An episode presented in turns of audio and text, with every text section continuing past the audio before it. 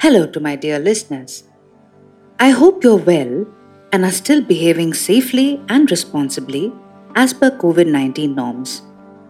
I hope even more that you are on track with your vaccination schedule and are not paying heed to those outrageous messages about vaccine related side effects that keep circulating on social media. In today's episode of the Dr. Happy podcast, I'm going to address the issue of vaccine hesitancy.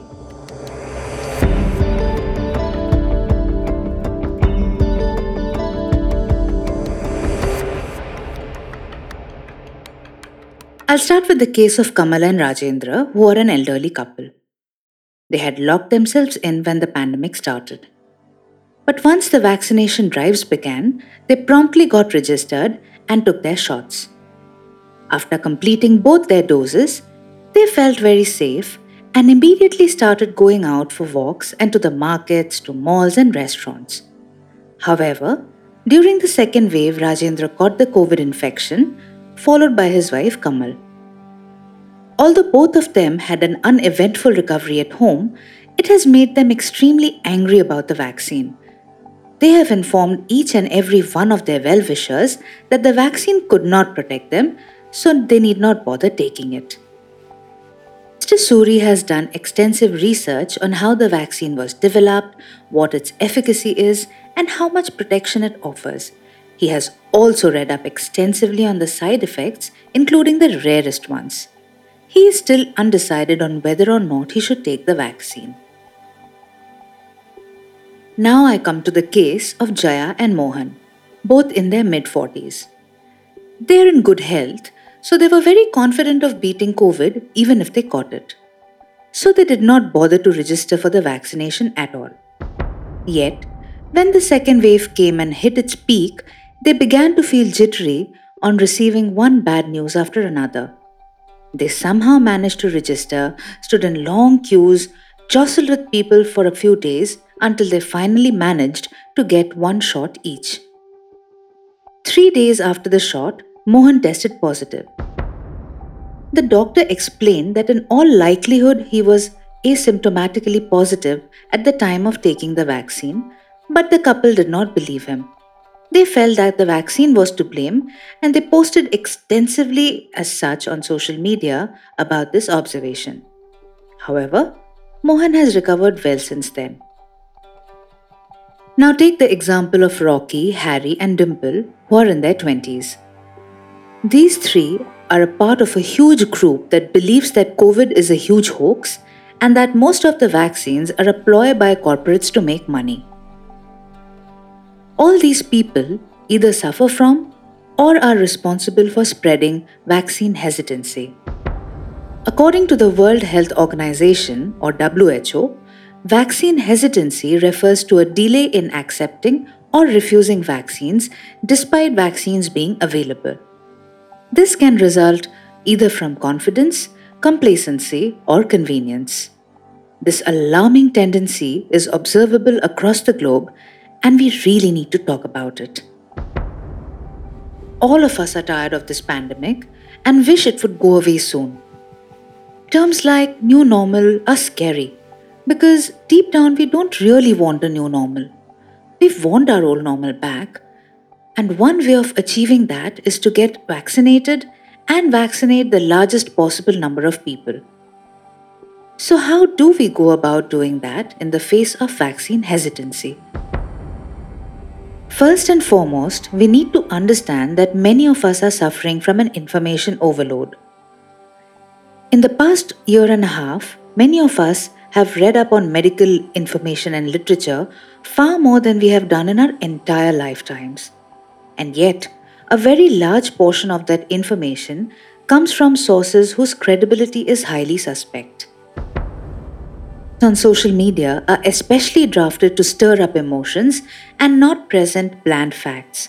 Therefore, it is easy for us to get misguided and fall prey to misinformation. One recommendation is to stick to tried and tested sources of data, such as the ICMR or the Indian Council of Medical Research, the Ministry of Health and Family Welfare, the WHO or the World Health Organization, and the CDC or the Center for Disease Control. Your family doctor, who you may have been seeing for decades, may also be the one to turn to when you have to clarify some doubts. So, information that comes from the people in your neighborhood, your office, sensational posts on social media, they must all be taken with a pinch of salt. Conversely, one must be utterly responsible in forwarding any such messages to others. Well meaning as you may be, sending messages that are not verified is dangerous and must be avoided.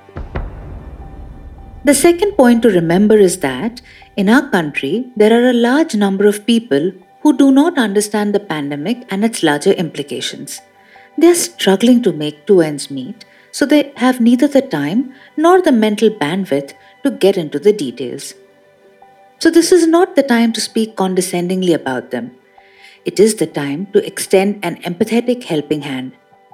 Those around us who are not educated, those who do not have access to quality healthcare, or those who are too poor need our support now. We need to help them understand this in simple language and motivate them to go ahead and get vaccinated. Extending help with the actual process would also go a long way in helping mankind beat this problem. Thirdly, we need to accept that this disease is relatively new and scientists are still trying to grasp its many aspects. The science on this matter is neither complete nor perfect, but the thing about science is that it is true. No vaccine has claimed to offer permanent or complete immunity against COVID. However, it does offer us a chance of getting a milder disease and recovering faster with a short or no hospital stay. When medical literature reports adverse effects to the vaccine, it is because they have occurred, yes. But the likelihood of them happening to you, though not impossible, are infinitely small overestimating the side effects or insisting on total protection after the vaccine is a counterproductive fallacy. Next, it is crucial to appreciate that the vaccine is not a consumer item, that it will be available in every nook and corner and can be purchased on a whim. It is a highly regulated product manufactured under rigorous conditions, and the jabs that need to be given according to pre laid out norms and specifications. Given the sheer size of our population, it is not hard to understand that there is likely to be a gap in the demand and supply. So, neglecting to take the vaccine when it is available is a complacency we cannot really afford. Lastly, we need to realize that no one is safe until everyone is safe. The development of herd immunity means that we as a people together become relatively safer from the severe variety of the infection. This will be possible only when a large percentage of the population is vaccinated. So, even if you're young, strong, and confident that you will not succumb to COVID, you must take your vaccine as a duty towards the vulnerable members in your family and society. Your indifference could cost someone dearly, and that someone could also be someone you love. And even if you love no one, you must rise to this occasion. This time, it is one for all and all for one. Let no one be left behind. If you would like to share any feedback about the podcast or have questions that you would like me that is Dr. Happy to address, do write in on the email address drhappy2021 at gmail.com. That is D O C T O R H A P P Y 2021 at the rate gmail.com.